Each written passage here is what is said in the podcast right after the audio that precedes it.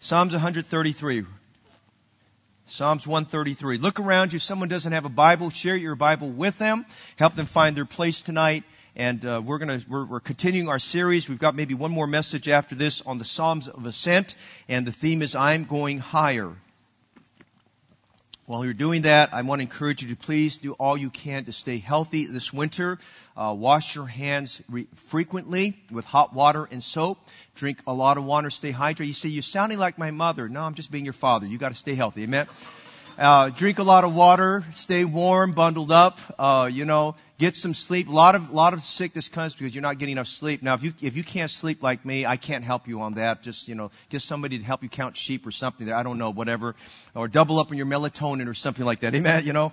But whatever it takes to help you there. Do not take antidepressant medication. That'll keep you asleep. I don't want you doing that. Amen. But uh, we do want you healthy and well, and that'll be a good thing there. Psalms one twenty, one thirty-three. Here's what I want us to do tonight. Everyone here hopefully has a King James Version Bible. I want us all to read this passage together. This is such a sweet passage. It's such a good passage, an encouraging passage. And I want us to read it together. I want us to pause for a moment after we read it. I might read it again.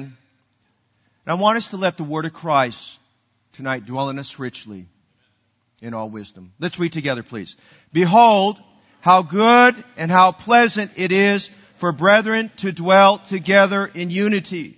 It is like the precious ointment upon the head that ran down upon the beard, even Aaron's beard that went down to the skirts of his garment, as the dew of Hermon and as the dew that descended upon the mountains of Zion. For there the Lord commanded the blessing, even life forevermore. Let's pause for just a moment and think about what we just read. And listen as I read. Behold, how good and how pleasant it is for brethren to dwell together in unity. It is like the precious ointment upon the head that ran down upon the beard, even Aaron's beard that went down to the skirts of his garments, as the dew of Hermon, and as the dew that descended upon the mountains of Zion. For there the Lord commanded the blessing, even life forevermore. There's so many good things here. Our title of the message is taken out of verse one, How Good It Is. If there's one thing we want as a congregation, as a church body, as a church membership, we want what is good. We want what glorifies God and pleases our Lord. And is an answer to the prayer request of our Lord Jesus Christ tonight. And I pray this evening, as we look at this very encouraging passage of Scripture, I pray that this evening we would just let God speak to our hearts and work in us in an individual way. Father, thank you tonight. We've assembled together. I'm thankful for faithful Christians here tonight. We need our souls fed. We need the great shepherd of the sheep, the chief shepherd and bishop of our soul, the Lord Jesus Christ, to feed our souls this evening, to take us out to green pastures where He'll make us to lie down, where He'll lead us beside the still waters, and there He restoreth our soul. I pray this evening that heaven would come down and glory would fill our souls. I pray this evening that, God, You'd help us to examine our conscience. And for some, they need to examine their conscience, whether they be in the faith. And all the rest of us, we need to examine our conscience. God, that if we've, if we've, we're doing everything that's supportive of what You want us to do here in this matter of unity. Father, we pray tonight that as David wrote this psalm, we'd contemplate the very words and the background. And may it stir our hearts and draw us nearer to You. We pray for a church that's united, that endeavors to keep the unity of the Spirit in the bond of peace. We pray for a church tonight that is bonded together in serving Christ, that has love as brethren and compassion one for another. Father, we confess our weaknesses. We confess perhaps at times being overly competitive. We confess tonight that sometimes we may be at strife and even have contention one with another. We confess tonight that perhaps we don't understand all the ministries of the church, and because of that, we feel like ministries are competing with one another for resources and attention and workers and things. And Father, tonight, deliver us from what even Paul spoke of in First Corinthians three, of carnality and envy and strife and divisiveness. And tonight we pray for the love of Christ to just help this church to be exactly what it should be for your glory. Thank you for loving us. Thank you for being patient with us. Thank you, Lord, for allowing us to exist here for twenty years. And as the Lord tarries, I pray that you'd allow this church to continue to exist for many more years as a strong church, as a united church, as a holy church, as a spiritual church, as an on fire for Jesus church, as a soul winning church, as a Bible preaching church, as a Baptist church, God, as a separated church, as a fundamental church, Lord, we pray. We pray that tonight it would be a church that has all the distinctions of being biblically Baptist and honoring Christ. A church just like the church that is found in the New Testament there in the book of Acts. And God, we pray this evening, may you do something marvelous. And maybe even in the midst of a message like this, perhaps, Lord, you'd call some man to be a preacher of the gospel. And it might be, Lord, maybe in a service like this, you'd call out missionaries to the to the mission field. And it might be, Lord, tonight, a, a defining moment for somebody who's been on the fence to get off the fence and decide this evening that they're going to be part of something and making their contribution to do something great and powerful for the glory of God. Use this service tonight and help me this evening. I need the fresh anointing of God. Even as we be preaching about the dew of Hermon, I pray to be saturated with the dew of heaven tonight upon my soul and upon my life. And may that God, that Lord, you take that live coal of fire as you did for Isaiah off the holy altar of God and cleanse me. For I am tonight a man who's undone with unclean lips, who needs God's power this evening. Please work in our midst and do a great thing in our, among us, we pray. In Jesus' name we pray. Amen. You may be seated. For those of you who are, who are new to the Sunday evening services, uh, we have been in a series entitled, I'm Going Higher. It's from this, this uh, section of Psalms, from Psalms one twenty to Psalms one thirty-four. They were called the Psalms of Ascent because the Jews, when they would come back for, uh, for the special celebration times like Passover and the Day of Atonement the, and the Feast of Pentecost and times like that and the Feast of Tabernacles, they would, they would have to make their ascent up to the hill to the city of Jerusalem. Jerusalem was a city on a hill. And the Jews made it their practice to memorize these Psalms. They memorized Psalms one twenty to one thirty-four. And as they slowly and meticulously made their way up the hill, they would recite these Psalms from memory. The priest, as they would make their way to the temple, they would have to ascend a series of steps, about fifteen steps or so. They would have to ascend these steps to get into the temple entryway. And these priests, they would recite these psalms, and hence they're going higher. You'll notice in Psalms one thirty-three, we are on step number fourteen. There are fifteen steps total. We're on step number fourteen. We're almost at the top, amen? We're almost there. And you can imagine if you were one of the Jews celebrating the festivities, or you were the priests celebrating going into the temple, you can imagine the The elation, you can imagine the, the, the, the joy in their heart, the exuberation about having finished, completing, having memorized all this and reciting it as they made their way. And it could have been written, as I think about the Psalm, it's a Psalm of David. You'll notice the superscription there underneath Psalm, it says Psalm one thirty-three. It says a song of degree of David. Now David wrote this Psalm, there's no question about that. And these Psalms, they're, they're, uh, many of them have a Davidic inscription or assignment to them, which means that David wrote that psalm. I said last time when I was in Psalms one thirty-two that, Psalm, that David wrote Psalms one thirty-two. We know that from verse one because he said it was a prayer of David. He said, Lord, remember David and all his afflictions. And it could have been that David wrote this psalm at one of two occasions. It either could have been written at the time when all of Israel got together and they, they anointed David as king. If you remember back in Second Samuel, it was the men of Judah first that anointed David as king. And then later on we read about about all the men of Israel. And it was at that time that they said, we are bone of bone and we are brethren together. And it may have been at that time that, that, that, that David may have written this psalm thinking about the importance of being united together. Or it could have been that the psalm may have even been written at the, at the end, at the conclusion of the Absalom rebellion. Now, if anybody knew what division meant, what division could do, the harm of division and dysfunctionality and being split and divided in discord, David knew something about that. If you've ever been part of a family where there's been discord and it's been broken and it's not united, it's not together, you know and understand how difficult that can be. If you ever were part of a church or visited a church where you, you sense any of that, you know how terrible that can be and how hurtful it was. If anybody knew anything about that, it was David. And you might consider tonight, as we read Psalms one thirty-three, David knew the importance as a leader of having a unified kingdom, of having a unity among his team, among his soldiers, among his workers, and among the leadership that he had there. You You see, unity is important. David had foresight and he had insight on the importance of unity. Brethren, tonight we must be a united church. We must be a church that is bonded together in unity. Amen, Pastor.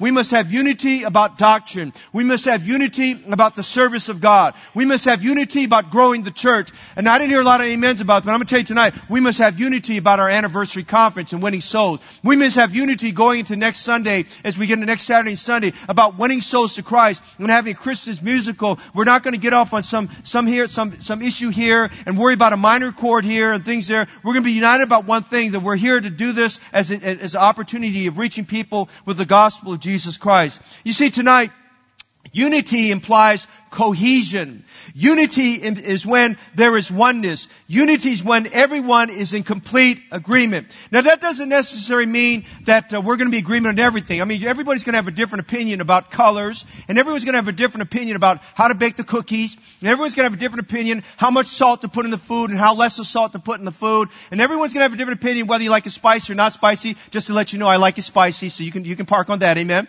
And uh, everyone is going to have a little bit of desire and you know a little different opinion about all those different kind of things. But when it comes to the essentials, when it comes to essentials, we must have unity. We must have unity in those things.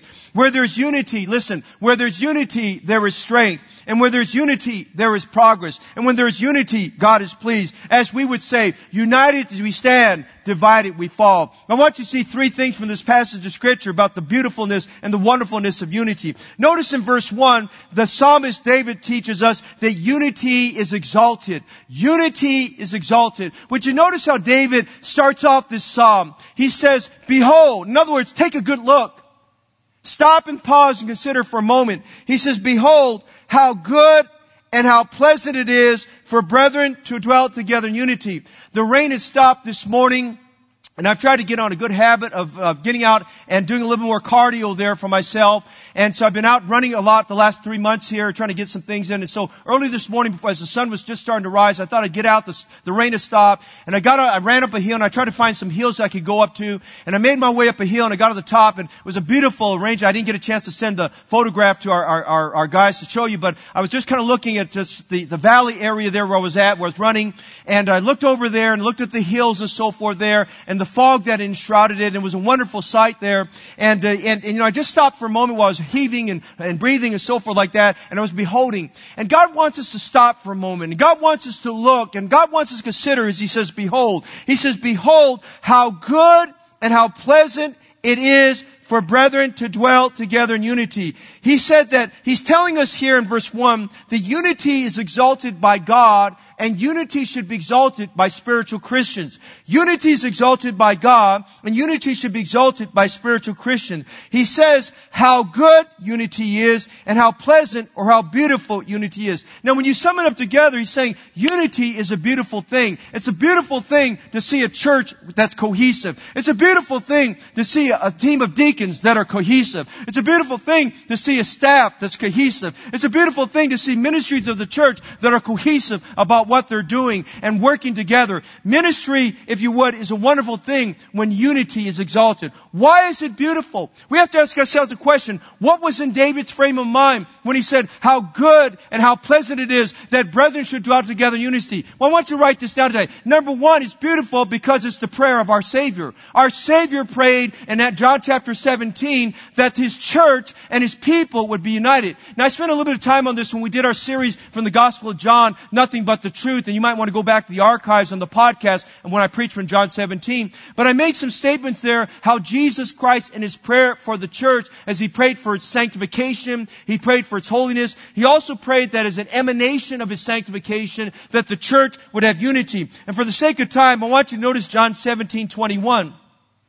Jesus prayed in John seventeen twenty-one that they all may be one as Thou, Father, art in Me and I in Thee, that they also may be one in us, that the world may believe that Thou hast sent Me. Now when you read that, that is an important prayer. That is the prayer of our Savior. He is our great intercessor. You see, tonight, when Jesus ascended to heaven, the ministry of Jesus Christ was not completed on earth until He ascended to heaven. When He ascended to heaven, He sat down at the right hand of the throne of God. And there was declared that, the, that all that he did for us on the cross is complete, and the work of God is complete. But Jesus is still ministering. And there in heaven at the right hand of the Father, Jesus Christ is our great intercessor, making intercessions for you and I. And one of the great things our Savior prayed in John seventeen, and I believe even now he's praying for, for local New Testament churches like ours, is that we may be one in Jesus Christ, that we may be one together. And he's praying that we would endeavor to keep the unity of the Spirit and the bond of peace. The prayer of the Savior is that this church would be united. The prayer of the Savior of the Savior is that the church is together on the same page about our doctrine. This past Wednesday night, I preached a little bit of a technical message about Calvinism that needed to be preached, and I didn't finish everything that needed to be said. And if you weren't here on Wednesday night, I pray that you go on the podcast and listen to it. You need to hear it. The title of the message was Satan's Deadly, Deadly Flower. We need to understand tonight, while there may be Protestant churches and there may be other churches that might say, well, you can believe that, I'm going to tell you tonight, we're, we're united on one thing. Calvinism is not in this church, and we're not going to have Calvinism in our platform, and we're not going to have Calvinism in our statement of faith, and we're not going to have Calvinism in any of that. That is Satan's deadly power. Calvinism is a man-made doctrine. It is not a doctrine found in the Word of God. Calvinism is a man-made doctrine because it's an incorrect interpretation of the Bible. It's misinterpretation of key verses of Scripture that in their context do not promote or accentuate Calvinism to any degree. You see, why is that a big problem? Because if you look at the Southern Baptist Convention, which at one time was a thriving evangelistic uh, denomination of people, you'll find that in its very circles, yet Calvinism has, has infiltrated the Southern Baptist Convention, and now they're fighting within themselves to try to keep Calvinism out. It came in through their seminaries. And listen to some of the entry points that Calvinism comes in. It comes in through Bible colleges, and it comes in through seminaries, and it comes in from online classes, and it comes on and it comes about by teachers who get on who get onto an online platform, and people engage in it. And here's the thing: everyone gets that gets attracted to Calvinism. They get attracted because of its intellectualism. It appeals to the intellectual nature of man.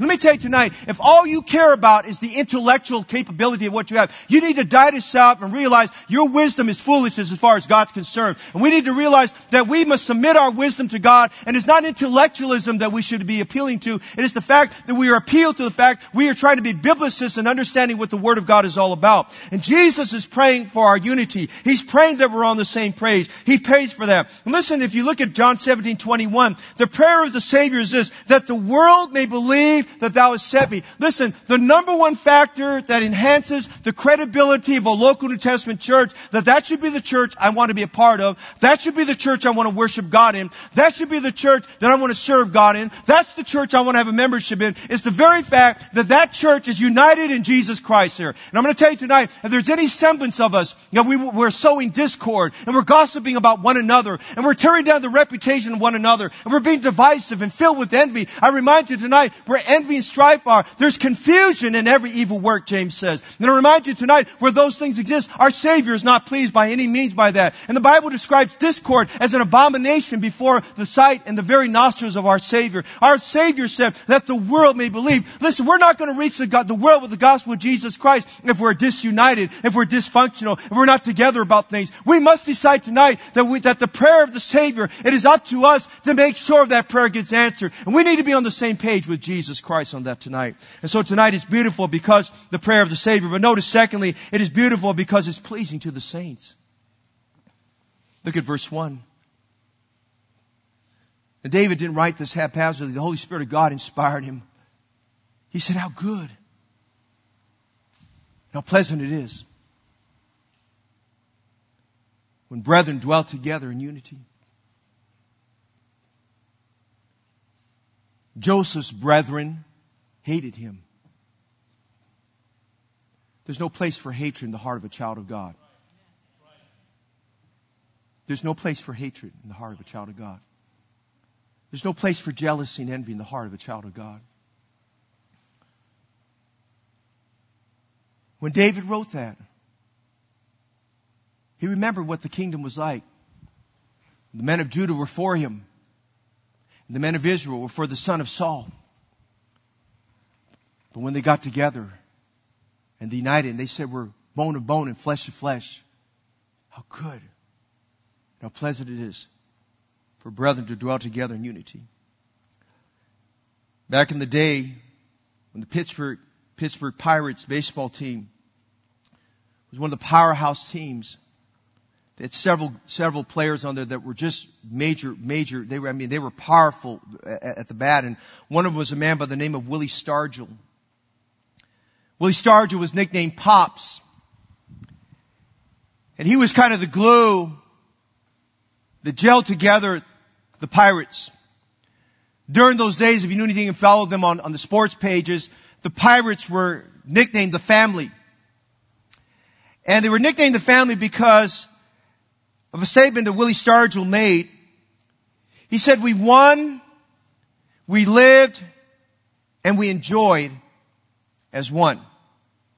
We molded together dozens of different individuals into one working force. We were products of different races. We were raised in different income brackets." Listen to this. "But in the clubhouse and on the field, we were one." You see, tonight, unity demonstrates functionality. Unity demonstrates where we understand our role and position in terms of submission and execution. Unity demonstrates respect. Unity demonstrates maturity. Unity, unity demonstrates it's not about me, it's about we. Unity demonstrates real love. It is real Christianity in action. I've shared this illustration many times before, but years ago when the U C L A Bruins were coached by Coach John Wooden, they were, they were the powerhouse basketball team of the sixties, and they had some great players that went on into professionalism that did very, very well. And one of them, of course, many of you might remember the name, he was the, was the second seven-footer ever to play in the N B A. His name, before he changed it, his name was Lou Alcindor. But uh, John, John Wooden was on the, on the cover of the Sports Illustrated magazine. And the background was the, the court of the famous Pauley Pavilion where they played. And the caption that they had on the article said this: "The man who puts the ball through the hoops has ten hands." And what they're really saying there, that you don't just attribute the success of the U C L A Bruins back in that day and all the championships they won, you don't attribute it just to John Wooden, even though he was a great coach and he was a mastermind when it came to plays. And you don't just attribute to the fact that they had the, the top seven-foot player at that time playing in the N C double A, whose name was Lou Alcindor, which otherwise we know is, uh, is uh, he changed his name later on. On. But we know for the fact that there were ten men that were part of the team, the U C L A Bruins, that gelled together. They worked together. They worked those plays. They thought with one mind. They played with one heart. They played with the idea that we're going to win together. And I say to you tonight that unity is important because it's beautiful, because it's pleasing to the saints of God. Listen, if you're, you're new to the church, one of the attraction points why you're still coming to this church is because of the unity of God's people, that they're all together about things. They meld together. And I'm going to tell you tonight, when you look at a church and all the different personalities, and you look at the different backgrounds and the educational mix and all these kind of things, it's a beautiful thing when God can mold together accountants and engineers and, and hospital workers and healthcare workers and, and people that are retired and people that are just starting out in work and computer engineers and all these different kinds of things and, and people that are doing uh, auto mechanics and all this. I mean, you think about all the different occupation things going on in our church. Well, it's a beautiful thing when God's people can be together and unified in serving Jesus Christ. But I want you to notice something else here. As we look at verse one, the, it's beautiful. Unity is beautiful, not just because it's pleasing to the saints and not just because it's the prayer of the Savior, but I want you to think about this. It is our power against Satan. It is our power against Satan. Satan hates a united church. Satan hates a church that's in unity. Satan hates it when a church is together on its doctrine. That's why I preach hard about our doctrine. That's why I preach hard about staying together about what we're doing and about our mission and what we're doing. Because Satan hates a church that's divided. The, Satan hates a church where brotherly love is the priority. Unity is our power against Satan. Unity is one of the ways the gates of hell shall not prevail. Those of you who have uh, probably, like myself, off and on, have followed the Peanuts cartoon know that probably the two more prominent personalities are Charlie Brown and Lucy. And I remember as a kid growing up reading the cartoon, and uh, th- this was a famous one. In fact, I even think they had this on one of the cartoons that was on T V. They had a, a program where Charlie Brown is sitting there and watching the black and white television. He's watching his program, and Lucy walks in there, and she says, "Charlie Brown, I want you to change the channel." And he says, "Why should I?" And she lifted up her hand like this, and she said, "Let me tell you why." She says, says, right here are five fingers, she says, and she says they're all together, they're individual, and they're not much like by this, but when I curl them up like this, they become a most powerful thing. And she put this right under his face, and Charlie Brown said, okay, what channel would you like me to turn it to? And as he did so, he looked at his two hands, and he looked at her, she held her fist like this, and he went like this, he says, why can't you guys get it together like she can get it together, amen? And I, and I say tonight, there's a power about a unified church going together that overcomes Satan. I want you to think with me, Acts chapter four. Satan thought he defeated the church when he censured Peter and John, and when they were told by the Sanhedrin they could preach no more in that name. But as they got together and they prayed, the Bible says great power came upon that church and great grace was upon them. And we read about something, neither did any man lack. They were united together about what they were to do. They were, they had one heart together and things. And I say to you tonight, as we consider the church, the church is our power. Our unified church is our power against Satan. Unity is exalted. It is good and it is pleasant for us to behold. Notice the second thing tonight, if you would. We see unity is exalted, but go with me to verse two very quickly. And what you notice tonight, not only is unity exalted, but what you notice, unity exhibited. Now, David was not alive when Aaron was anointed high priest. But David knew his Bible history.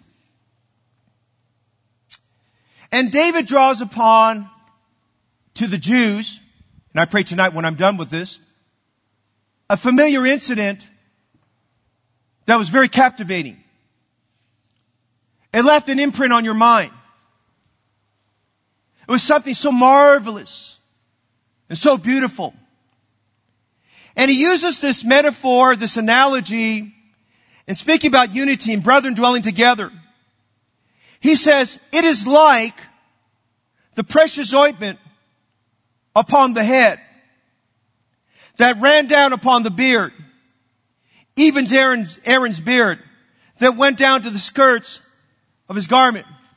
Now, if you're not familiar with that, I want us to look at some scripture for just a moment so we can have an understanding of how this, how captivating this, this, this, this colorful uh, exhibit he's given to us here. And I want you to go with me to Leviticus chapter eight.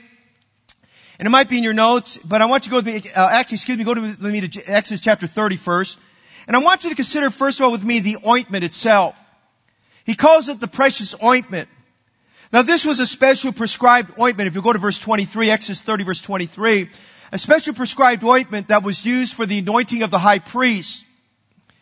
And here in, in Exodus, we know, if you've read through Exodus, or if you've never read through, I'll just explain it to you. We have a description beginning with chapter twenty-one of, of just a description of the, of the functions that the, the Jews were to have as once they were established as a nation. And uh, all those functions, how they were to celebrate God and certain festivities, and God had a, had a, had a spiritual functionality he had, and part of that was a high priest, and you might want to just make a notation for your, your, for your notes tonight. Aaron, of course, is the high priest. He was the very first high priest. But God talked about the setting apart of this, this high priest, and, and in doing so, David recognizes here this precious ointment, as it's called. And uh, this ointment is called uh, precious twice in Scripture, and this is one of those times. And you'll notice in verse twenty-three, we see the ingredients of this ointment, the constituency of it. And the Bible says in verse twenty-two, moreover, the Lord spake unto Moses, saying, he said, take thou also unto thee principal spices of pure myrrh, five hundred shekels, and a sweet cinnamon, half so much, even two hundred fifty shekels, and a sweet calamus, two hundred fifty shekels, and of cassia, five hundred shekels, after the shekel of the sanctuary, and of oil olive, or olive oil, a hin. And thou shalt make it an oil of holy ointment, an ointment compound after the art of the apothecary. It shall be a holy anointing oil. And thou shalt anoint the tabernacle of the congregation therewith and the ark of the testimony. Now I did some research here, and some believe that the, the, the entire weight of this content of this oil that was pulled together, and you have to understand this this evening, that all of these different spices pulled together were very fragrant aromatic spices. You think about myrrh and cinnamon, and uh, you think of cassia and uh, those type of things. You, you put these these fragrances together, these spices together. There was a very strong, uh, perfor- uh, if you would, aromatic type of perfume perfume type of fragrance to it. And some have said that they believe that it weighed, could have weighed as much as seven hundred fifty ounces because this, this, this, this, this compound that was put together would be used for the anointing of the entire tabernacle area, especially of the, the Holy of Holies and so forth there. It would, it would anoint the altar and later on be used to anoint Aaron the high priest and setting him apart as God's high priest and later on Aaron's sons. But this holy oil was set aside. It was fragrant and it was figurative because the oil, wherever you read about oil in the Old Testament, it always is a symbol of the Holy Spirit of God. Wherever you see oil, it speaks to us about the Holy Spirit there. And so we have this oil here that, that he makes mention of here, and he calls it a precious ointment because it was precious because of its usage and its application. And so we see this ointment. But I want you to notice something else as we get into this. I want you to notice not only in verse two the ointment, I want you to notice the officiant, the officiant upon who it's poured upon. And the Bible talks about this ointment that was set apart, that was compounded, that was mixed together with this olive oil, that would be used for a holy purpose. It was called a precious ointment because it only had one function, and that was for anointing, as setting something apart to demonstrate God's approval. Wherever you see anointing, it speaks about God's approval and setting apart of things. And we see this officiant. And the officiant is Aaron himself, that Aaron himself is set apart by God. And it speaks about this ointment that was poured on, on Aaron. Now, to get an idea of what we're talking about here, or what David's talking about, that's where we go to Leviticus chapter eight. So would you go to Leviticus chapter eight, please, for just a moment? Leviticus chapter eight. And please, uh, those, if you see somebody next to you can't find their place, help them find Leviticus. Even though it's the third, third book of the Old Testament, you help them find that there. And Leviticus chapter eight, I'm going to take a moment here to read through the scripture so you can get a kind of a, a picture idea of what's going on, because Leviticus eight is a recapture of what we see over there in Exodus chapter, Exodus chapter twenty-nine as well. But notice what he says here. And the Lord spake unto Moses, saying, take Aaron and his sons with him, and the garments, and the anointing oil, and a bullock for the sin offering, and two rams, and a basket of unleavened bread. And gather thou all the congregation together unto the door of the tabernacle of the congregation. Now I want to pause here for just a moment. I want to understand, as David is referring to the anointing of, of, of Aaron, I want to understand that this was not a private ceremony. This was a public ceremony. All of the people of God were present. They watched this from up close and from a distance. They watched the anointing, the setting apart of Aaron. This was a beautiful thing. Everyone that was part of the congregation of God, as they called it, were to participate and see and watch this anointing. And so you notice together, he told him here in verse three, and gather thou all the congregation together unto the door of the tabernacle of the congregation. And Moses did as the Lord commanded him. And the assembly was gathered together unto the door of the tabernacle of the congregation. I want you to understand there was this great,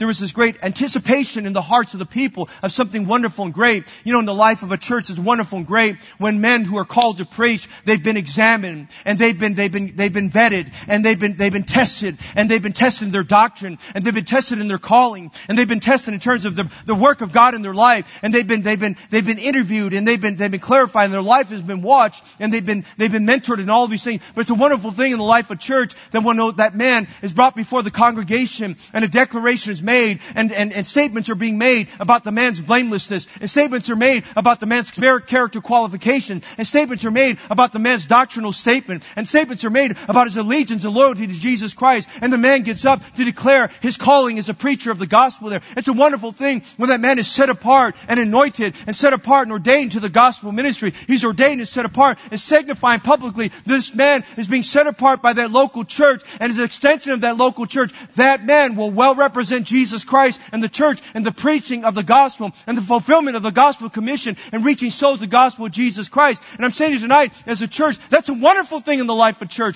And you have to understand, as we see this here, this was a wonderful thing. As the congregation be gathered together, there is a great anticipation in their heart and their soul of God doing something great in the life of this man Aaron. Was Aaron perfect? Was Aaron above Moses? No, he was not. Was Aaron a perfect man? No, he was not. In fact, we read over there in Numbers chapter eleven, how in Numbers chapter twelve, excuse me, how he and his sister Miriam, they murmured against Moses and sinned. And Miriam was set outside the camp because she was afflicted and punished by God because of, and, and given this, the, the, the disease of leprosy. And she was separated from the camp. And there were mistakes that Aaron made along the way. And I want to tell you tonight, there's no servant of God that's perfect. And there's no servant of God that, that is right, that, that has it all together. But I want to tell you tonight, when a man's heart is pure and a man's heart is right and he desires to serve God and his doctrine is straight and he seeks to honor God, God can use that man. And God uses humility And God uses men who are broken. And God uses men who will be vessels unto honor, who are sanctified and made for the master's use. And so this man Aaron was set apart for God. And so notice what happened here. The Moses said to the congregation, verse five, this is the thing which the Lord commanded to be done. I want you to understand tonight, what, what happened to Aaron is, we'll read this evening, what happened to Aaron was the commandment of God. This was God's command for the congregation. It was good for the congregation. It was good for Moses. It was good for Aaron. It was good for the office of the high priest. And so he commanded this. And the Bible says in verse six here, and Moses brought Aaron and his sons, and he washed them with water. Let me tell you tonight, if you're going to serve God, you've got to be clean. If you're going to do anything for God, you've got to be clean. You've got to be a vessel unto honor for Jesus Christ here. And the Bible says, then he clothed them correctly. Did you know that there are these, uh, these this clothing of righteousness that a man of God should put on? There's this outer clothing of righteousness. There is a, there's something about the man's life, about his character, should give indication that he's to live for the glory of God, and he is living for God's glory. And the Bible says here, they put upon him, and you read about this in Exodus there a little bit more, they put upon him the coat, and girded him with the girdle, and clothed him with the robe, and put the ephod upon him, and he girded him with the curious girdle of the ephod, and bound it unto him therewith.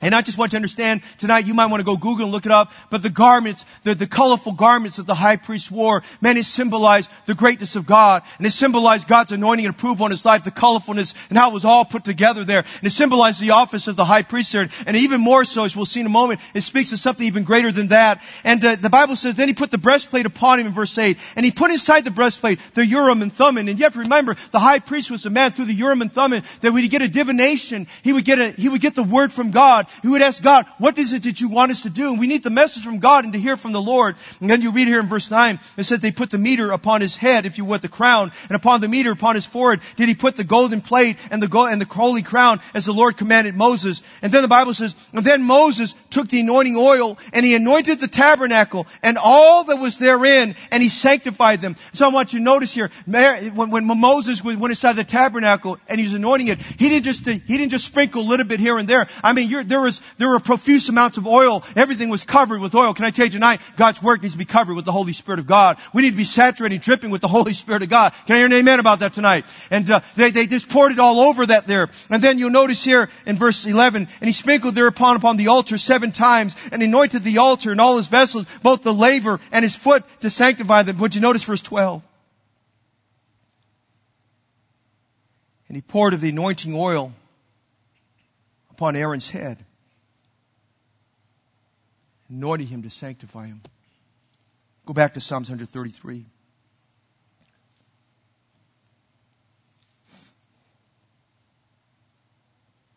David is using an analogy that captivated the senses. As Aaron was set apart, and Moses took this container, he poured copious amounts of oil. Imagine with me a container, and he pours it out like this.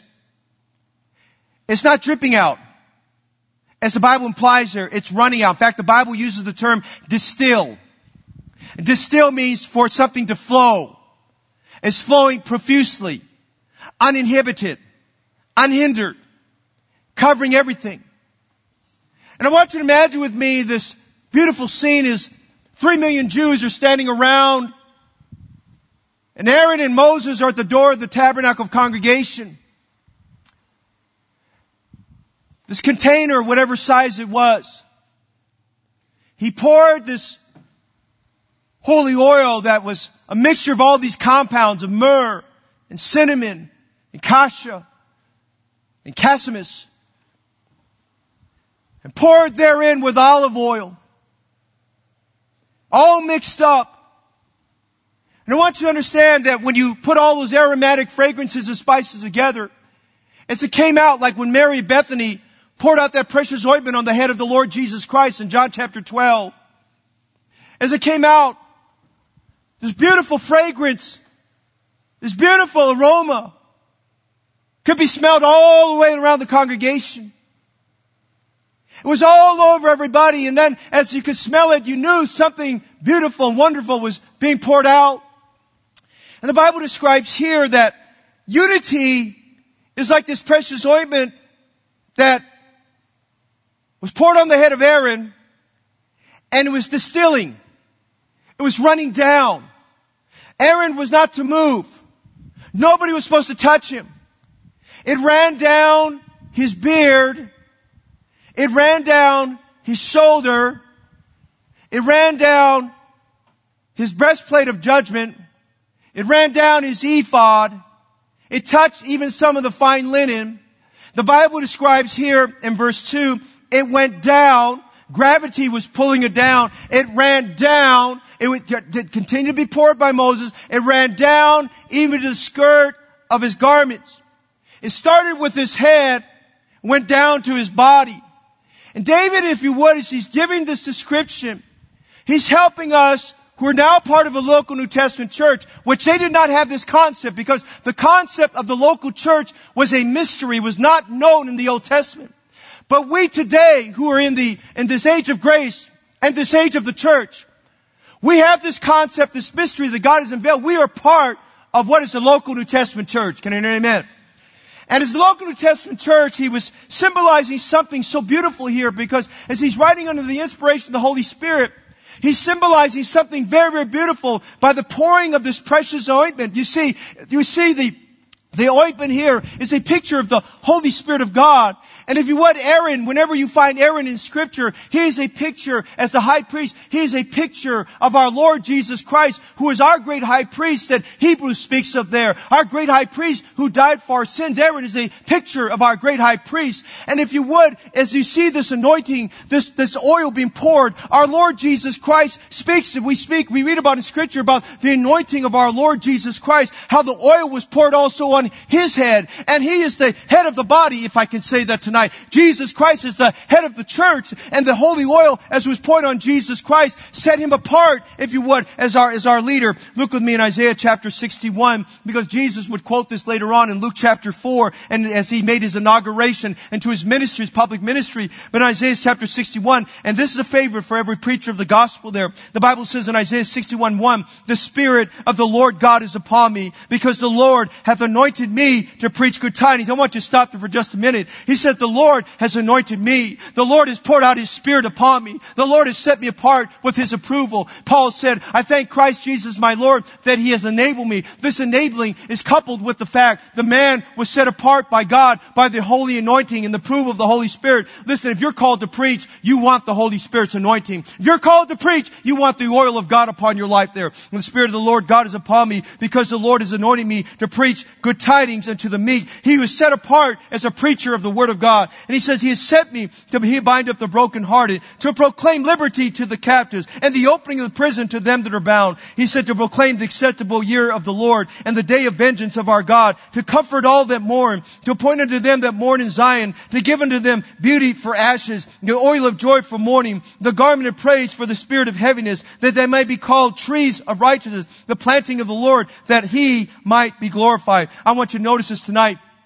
As we look at this picture, this beautiful picture that's found here, it pictures to us the setting apart of Aaron. But I want you to notice the beautiful picture he's representing here. Do you understand tonight that the, when, when you get saved, and then and, and eventually, as we read about in First Corinthians twelve, as you join the local New Testament church through baptism, the Bible speaks about spirit baptism as well. And in First Corinthians twelve thirteen, we read about spirit baptism. We're baptized into the body of Jesus Christ. Listen, the Holy Spirit places you into His body there. He places you. That's why it's important to be a, a member of a local New Testament church. If you're not a member of a local New Testament church, you're not walking in the perfect will of God for your life. It is God's will that every one of His saved individuals are members of the local church. And I know that scares us a little bit. We get a little concerned about the term member, because we want to know, what does that imply in terms of commitment? And what does that imply in terms of responsibility? But I want you to think about what it implies in terms of being part of the body of Christ. And I want you to think about that you are doing God's will, and you're added to the local New Testament church to partake of the Word of God, and to participate in the Lord's table, and to serve the Lord together with the local church. And I want you to see tonight, as we look at this, this anointing of Aaron, that the head uh, began with the head of Aaron. The oil was poured out. The Holy Spirit works because Jesus Christ is the head of the church. And Jesus Christ, the head of the church,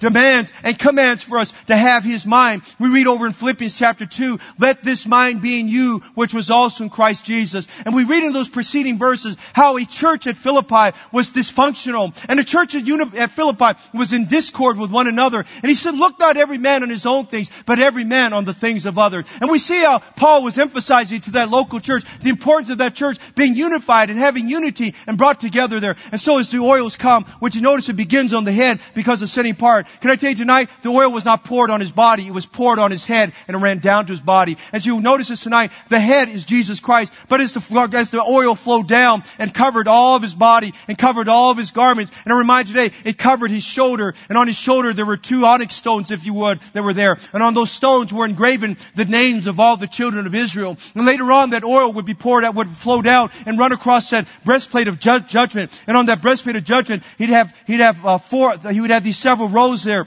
of colorful gems and stones, and then behind all those stones were the names of all the tribes of Israel. Did you understand that the high priest, he carried the burden of the names of those that, that were on his shoulders that he represented, and he carried on his heart and on his chest the names of those he represented. Do you understand tonight, our Savior Jesus Christ, he carries your burdens, and he has you on his heart, and he's concerned about you, and he knows about your name, and he knows about your circumstance, and he knows about your burdens, and he knows where you're at, he knows where you're hurting, and he knows the sin you're struggling with, and he knows the weights that are easy easily pulling you down. He knows all that. But thank God tonight we have a holy high priest in heaven which cannot be touched with which cannot be touched with the feelings of our infirmities, but is in all points touched as we are, yet without sin. And I remind you tonight, our great Savior and our great high priest, he carries us on his heart. And you'll notice today, as that oil is poured out, it represents unity and cohesion and pulling all together. You see tonight, David knew what he was talking about in verse two when he talked about unity. He, see, he simplified for us the understanding. It is like the precious ointment that was poured upon the head of Aaron and went down Aaron's beard and covered all of Aaron, even down to his skirts. You see, God tonight wants this church to be unified. He wants to recognize Jesus Christ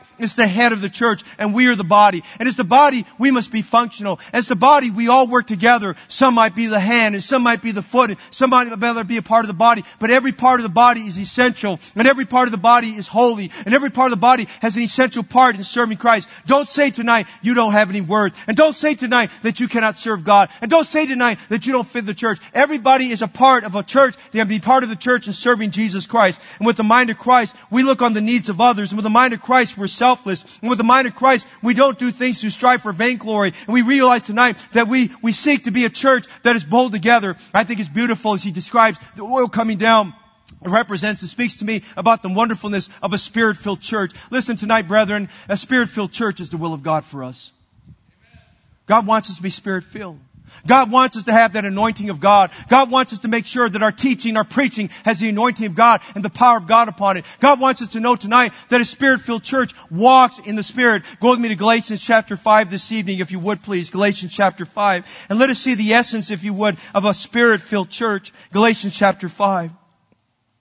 Here was a church that was struggling with their, their liberties in, the, in, in, in Christ, and, and they, were, they were struggling with the flesh and in, the, and in the Spirit, if you would. In Galatians chapter five, I want you to notice verse thirteen, please.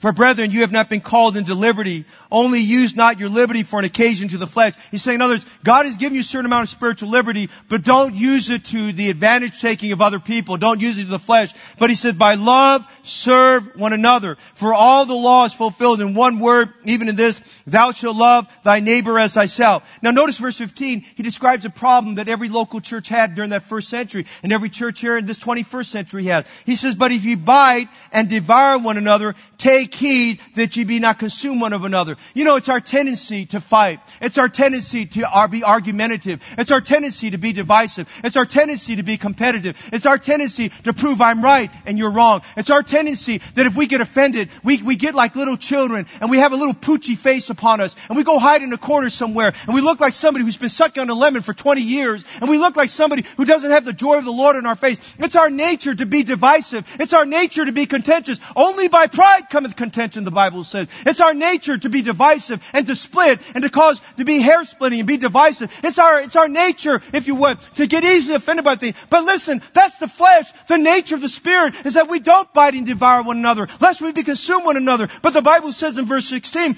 that the nature of the Spirit is to walk in the Spirit, and you shall not fulfill the lust of flesh. And I'm saying to you tonight, as we consider this precious ointment, and I'm glad he used the adjective word precious to describe this ointment. If you understand this evening, this is the anointment was poured upon Aaron was representing to the children of Israel, you need to be united, and you need to be cohesive, and you need to be in the Spirit, and you need to walk in God. Let me tell you tonight, it doesn't matter if we're English speaking, we're Spanish speaking, or we speak Tagalog, or we speak Romanian, or we speak Chinese, or whether it's Mandarin or Cantonese, or Toisanwa, whatever it may be. I'm going to tell you tonight, we may have our different languages, we may have our different cultures, we may have our different backgrounds, and we may have our different, we may have our different economic statuses, but I'm going to tell you tonight, when we come together as Heritage Baptist Church, we are one in Jesus Christ, and we must walk in the Spirit that we not fulfill the lust of the flesh. The Spirit-filled church, the Spirit-filled believers promote unity. And I'll tell you this as I look at Psalms one thirty-three. I think David, as he wrote that, there were tears in his eyes. How good. How pleasant it is. It's like the precious ointment that ran down upon the beard. Even's beard. Aaron's beard. Went down the skirts of his garments. There was a fragrance that told everyone something special just happened. There's oil that dripped down on him. He carried the fragrance with him. Do you have the fragrance of unity on your spiritual life?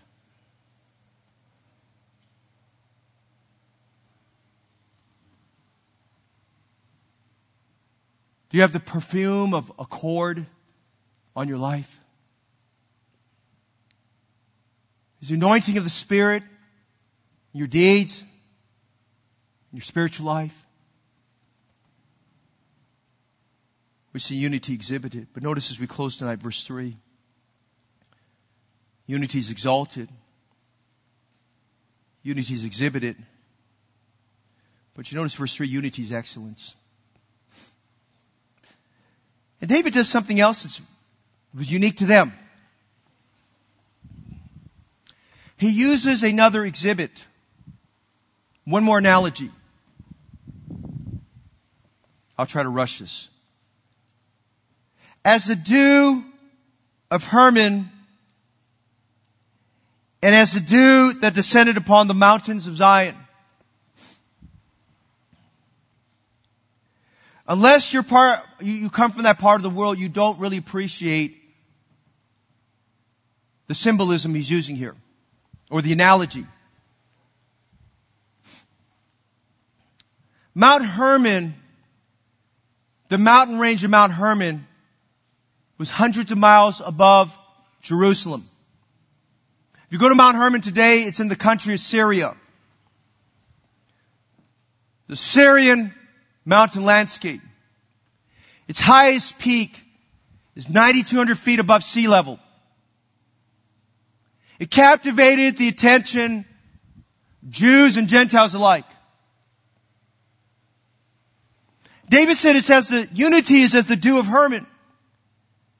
And then he speaks about the dew that descended upon the mountains of Zion.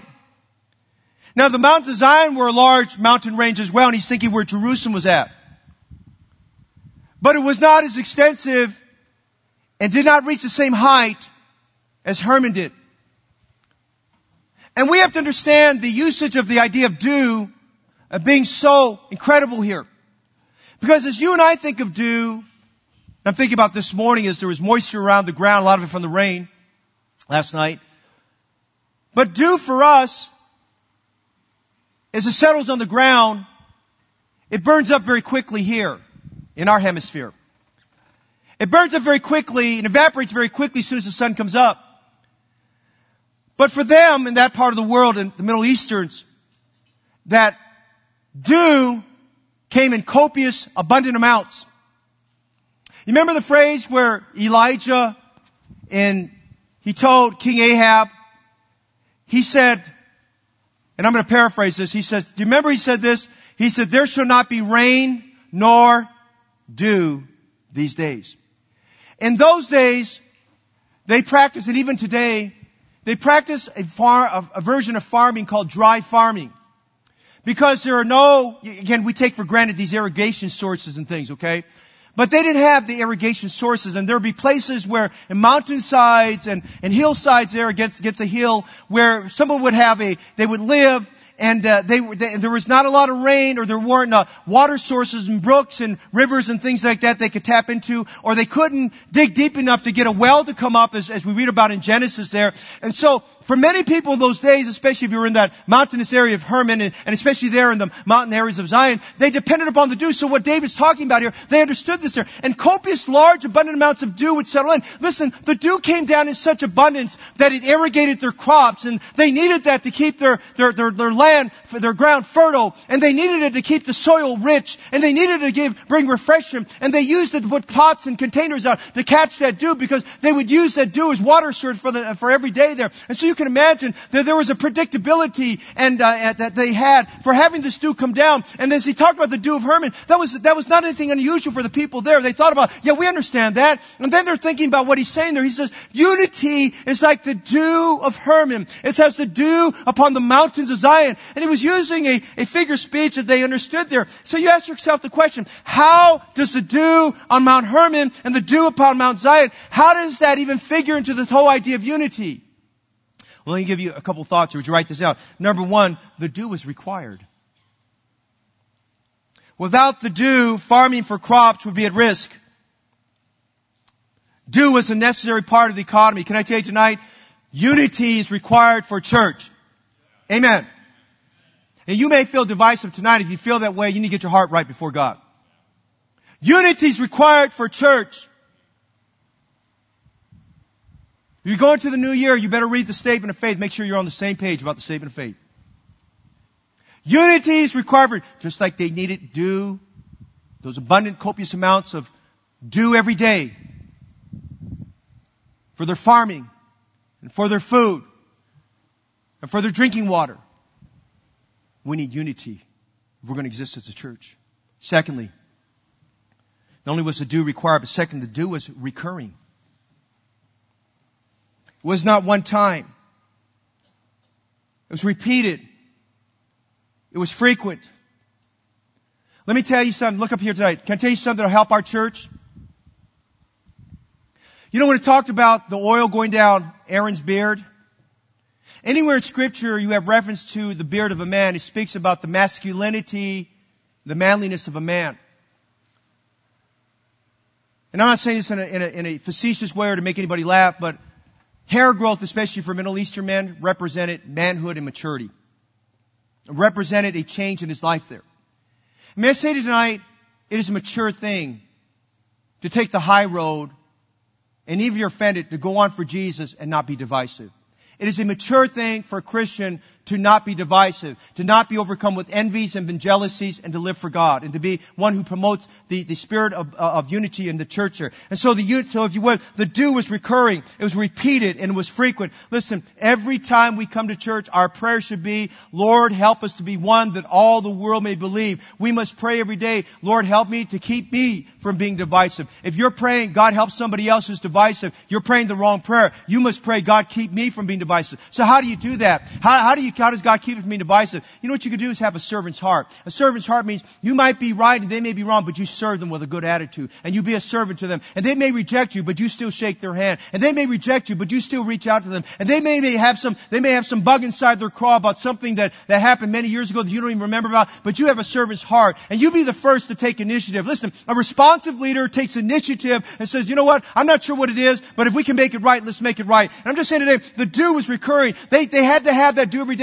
And listen, unity must be recurring, and unity must be repeated, and unity must be in our youth, and unity must be with our older people. Listen, I read about First Peter chapter five, and as Paul, Peter is writing there to the pastors, and he's telling these elders there of these dispersed churches, he's telling them about the description and the nature of their, their work. He refers back to them in verse five as elders, and he says to them as elders, he says, now, ye younger, submit yourselves to the elders, and ye elders do likewise the same. And what he was saying there, that there was a age gap problem, that the younger would not submit to the older and so forth. You know, we've got all these dynamics. This has been going on so long I've been saved. We've got these different generational things. It was back at the time that there was something wrong with the baby boomer generation. Then there was something wrong with the Xers, and there's something wrong with the whiners, and there's something wrong with, with the millennials and all those things. And so we think because of all those things. Listen, we can cure all these generational cultural distinctions by just submitting one to the other.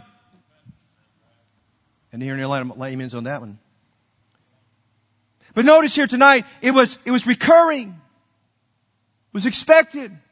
Hey, some of us older people need to kind of mature enough to realize we got some young men coming up and they're maturing and they're, they're showing themselves as demonstrating some maturity. Let them serve. Let them serve. And some of you younger guys coming out, you may have a lot more ideas. Listen to the older men who are a little bit wiser and may not be moving as faster. They know what the mistakes are along the way. And so the dew was required and the dew was recurring. But notice thirdly, the dew was refreshing. The dew cleaned the air. The dew made an arid and dry area refreshing, revitalizing. What a picture of unity. It's as the dew of Hermon, as the dew that descended upon the mountains of Zion. We need to work at unity in our church. Discord and disunity destroys the church. It fractures families. It splits friendships and relationships. We need to work at keeping unity. Go with me to Philippians chapter two. I referenced to it earlier, but I want you to notice very quickly Philippians two. We're almost done. You can go home.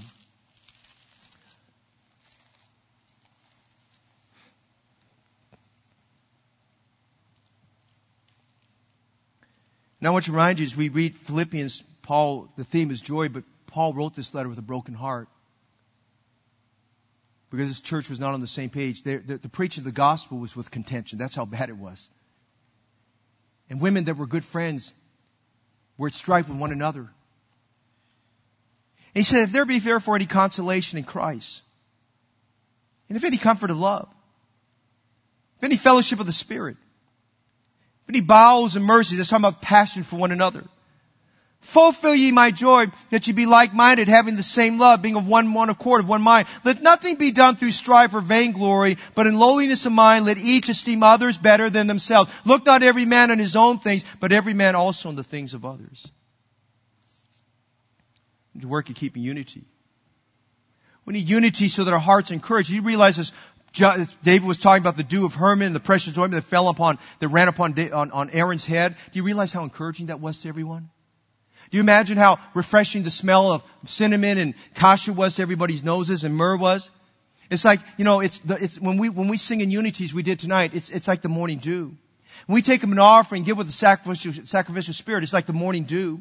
Uh, when we come together and win souls as a church, it's like the morning dew. And when we endure to keep the unity of the Spirit and the bond of peace, it's like the morning dew. And then notice something else here. David said in verse three, he said, for there, he's talking about Hermon and, and, and Mount Zion, he said, for there the Lord commanded the blessing, even life forevermore. I think I think he's thinking about perhaps, I think it's over there in Deuteronomy chapter thirty-one, as Moses was giving the cursings and blessings. And he said, made this remarkable statement. He said, choose life. Choose life. Choose the blessings of God. David thought back about their history, about Miriam and Korah and Dathan and Abiram. God doesn't bless discord and disunity. Two weeks ago, Brother Justin and I were making some calls, and we visited a, a family new to the church. It was a very good visit. Asked about their salvation testimony. Asked about the church they went to in another, another state. The husband made this statement to us. It didn't surprise us, but it was sad. He says, you know, Pastor Fong, Brother Justin, he says, one thing I really enjoyed when I came to your church is how friendly the people are. And by the way, keep up the friendliness. Amen. You know, how friendly the church is. And this is what he said. He said, it just seemed like everybody's got it together. He said, I got saved and told us to church. And I had special skill sets. And they used me for all these things. But he said, you know what? He said, one of the things that was just, after a while, it just became very annoying and discouraged me, was that the church was always fighting with itself. It was a small little church. There was politicking.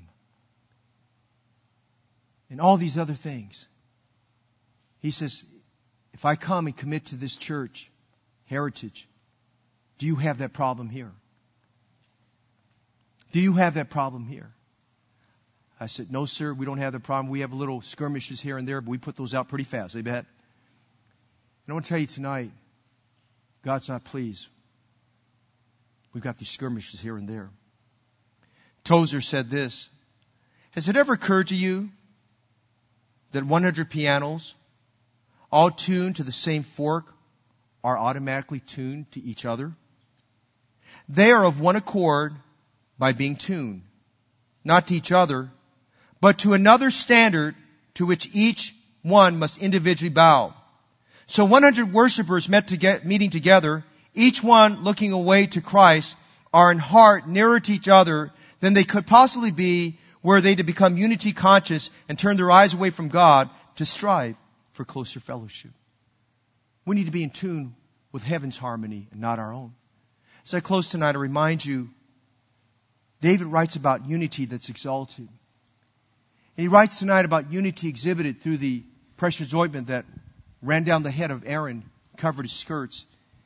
And he speaks about unity's excellence as he compares it to the dew of Hermon and the dew that descended upon the mountains of Zion. For he said, for there the Lord commanded the blessing, even life forevermore. It's a story in South India about a very wealthy Indian family, a landowner with several sons. His men had many businesses. They all prospered, owned extensive amounts of land. And pretty much he'd set everything up in his way of doing things that every one of his sons would have something, a component of that of the businesses he owned and components of the land they would manage. But each of those sons, because they grew up in a very well-to-do home and perhaps was not taught really just the importance of sharing and all that, were constantly quarreling, constantly jealous of each other, and always a strife among themselves. The landowner put up with it. He kept putting out fires. He kept dealing with it. One day he contracted some illness. The illness became fatal. And he was on his deathbed. And he started to declare and exercise his will at that moment, his will and last rites, his will and estate planning, if you would, there. And he's got his sons all together, and he said, now, you and you and you and you and you and you and you, here's where we're dividing up. Whether you like it or not, this is what I'm giving to you. And there was tension in the room because those brothers had had tension. As soon as they became cognizant of money and materialism, they'd had this divisiveness among themselves. And there was tension in the room, and the father knew that, and he didn't have much strength. And so he put something together that he wanted to use as an object illustration to demonstrate the importance of unity. He called for one of the servants to come in. And the servant came in with a bundle of sticks about this, this, about this thick, tied together with several rounds of rope. You'd have to really just take a knife and really cut through that rope to unbind it. And this bundle of sticks like this together, he gave it to the eldest son. And he said, listen, I want you to try to break this bundle. And the eldest son tried every way he could. He tried to break it over his knee. He tried to smash against something. He couldn't break the bundle. After several attempts, the father stopped. He went down the line, every one of his sons. Take these bundle of sticks, try to break them. None of the sons, as you can surmise, could break that bundle of sticks. The father told the same servant, he said, I want you to take a knife and cut the rope off that's tying it together, the tie that binds it together. He cut the tie that bound it together. He gave one stick to every one of the sons. He says, now, see if you can break it. With relative ease, every one of them broke that stick in half. He said, sons, do you understand? Divide it, you're going to fall. But unite it, you'll stay together. And church tonight, it just takes one word of gossip. It just takes one divisive personality. It just takes one competing attitude, one bad attitude, or disingenuous Christian to split the body of Christ and to fragmentize it. From whence come wars and fightings among you? Come they not of your lusts, which warn your members? And tonight, the Bible describes the blessing and the goodness of brethren dwelling together in unity. Would you join me tonight? Striving together for a church that's united, a a church that's on the same page, a church that's all together. And we are. But I think this is good because we're in this. We're climbing higher. And I think the, the wisdom of the Holy Spirit realizing we're not going to get to the top step unless we're united. And I'm going to tell you tonight, you're not going to go anywhere spiritually if we're divided. Tonight is a night to surrender some things at the altar, to get rid of some lust, and get rid of some gossip, and get rid of some divisive nature, and personality squabbling, and all this kind of stuff there. Only by pride cometh contention. Tonight, tonight, we need to surrender this at, at, at, at, the, at the old-fashioned altar tonight, and ask dear God to help us this evening as we think about that precious ointment that flowed from Aaron's head, that ran down his beard, that covered his shoulder, that covered the breastplate of righteousness, that covered all those things. Listen, tonight, our Savior is in heaven praying for Heritage Baptist Church. He's praying for a church that is united in Jesus Christ. Put away your pride tonight. Follow the Lord and do what's right. Father, this evening we thank you for Psalms one thirty-three, how good it is to be a united church.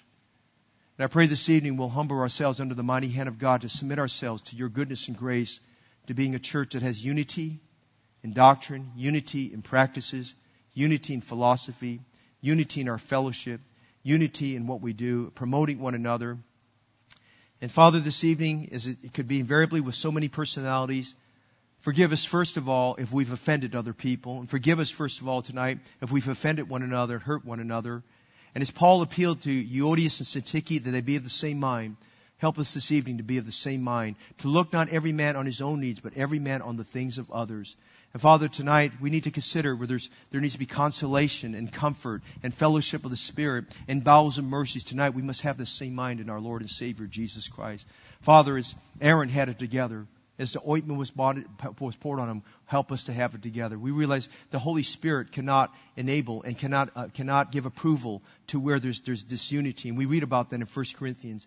And tonight we, we thank you for the most part. Our church has got it together. And there's great unity. And there's a great camaraderie and love of the Spirit here. But there's also the flesh, Lord, tonight. And we claim Galatians two twenty, asking tonight that you crucify the flesh. I pray that, Lord, our, our teenagers, our children, our college students, our working single adults, God, our, I pray our, our single adults in school, our married couples, married couples, children. I pray that all those in the thirties and forties and fifties and sixties and seventies and eighties, and maybe anybody here tonight who's in their nineties, that everyone here tonight would be of the same mind one to another, because the Bible says that all the world may believe that thou hast sent me. Father, for the sake of the gospel, we pray for unity, a spirit of revival, a spirit of unity that we'll have. They'll keep the body together in Christ. Father, be glorified and honored tonight. And Lord, where, where, where we know our heart is right, help us this evening to pray for this maintenance of unity and pray for it to recur and pray for it to be refreshing. And refresh us tonight, as even as David described that dew of Hermon that came down every day in very large, abundant amounts and provided the irrigation needed. We need the refreshment of having that unity of the Spirit. Father, would you use this invitation tonight for that purpose? And then, maybe someone tonight is not saved. May they see through a church that is united. May they see tonight the importance of putting their faith and trust in Jesus Christ as Savior. And they call upon the Lord tonight to save them from their sins. Thank God we have a Savior who never forsakes us and leaves us alone. Save souls tonight, we pray. Unify us together. Help, I pray, that, that people would put their, side, their, their, their differences aside and put Jesus Christ first. And that we not bite and devour one another, lest we consume one, one another, but to walk in the Spirit, that we not fulfill the lust of flesh. Have thine own way, we pray, in Jesus' name. I'm going to ask you to stand tonight. If God's spoken to your heart, would you come this evening? Would you pray for the unity of the church? Would you come and pray? By the way, if you've got dysfunction in your family, this is a time to get functionality in your family. Pray for unity in your family. Would you do that tonight? Do you believe that enough? Do you love God enough? Love the church enough? You pray for that? Why don't you come this evening?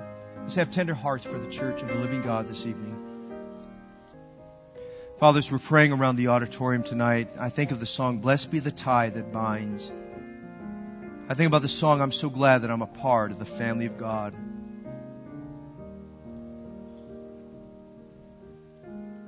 Crucify the old flesh tonight. Remind us that death and life are in the power of the tongue. Remind us tonight that only by pride cometh contention. But sweetly, Lord, sweep over our soul with David's words when he said, "Behold, how good and how pleasant it is for brethren to dwell together in unity." Cover us with that dew of Hermon. Overflow us with the love and compassion for one another. Give us revival, we pray. Prepare our hearts as a church that's united for an outpouring of the Holy Spirit next Saturday and Sunday. Great things that you'll do. Heal bodies of our members who are sick and ill, colds and flus and infections and whatever. We pray tonight, dismiss us with your blessing and rejoice that we're part of the family of God. Thank you for loving us tonight. Thank you for letting us be part of the local New Testament church. We pray this in Jesus' name. Amen.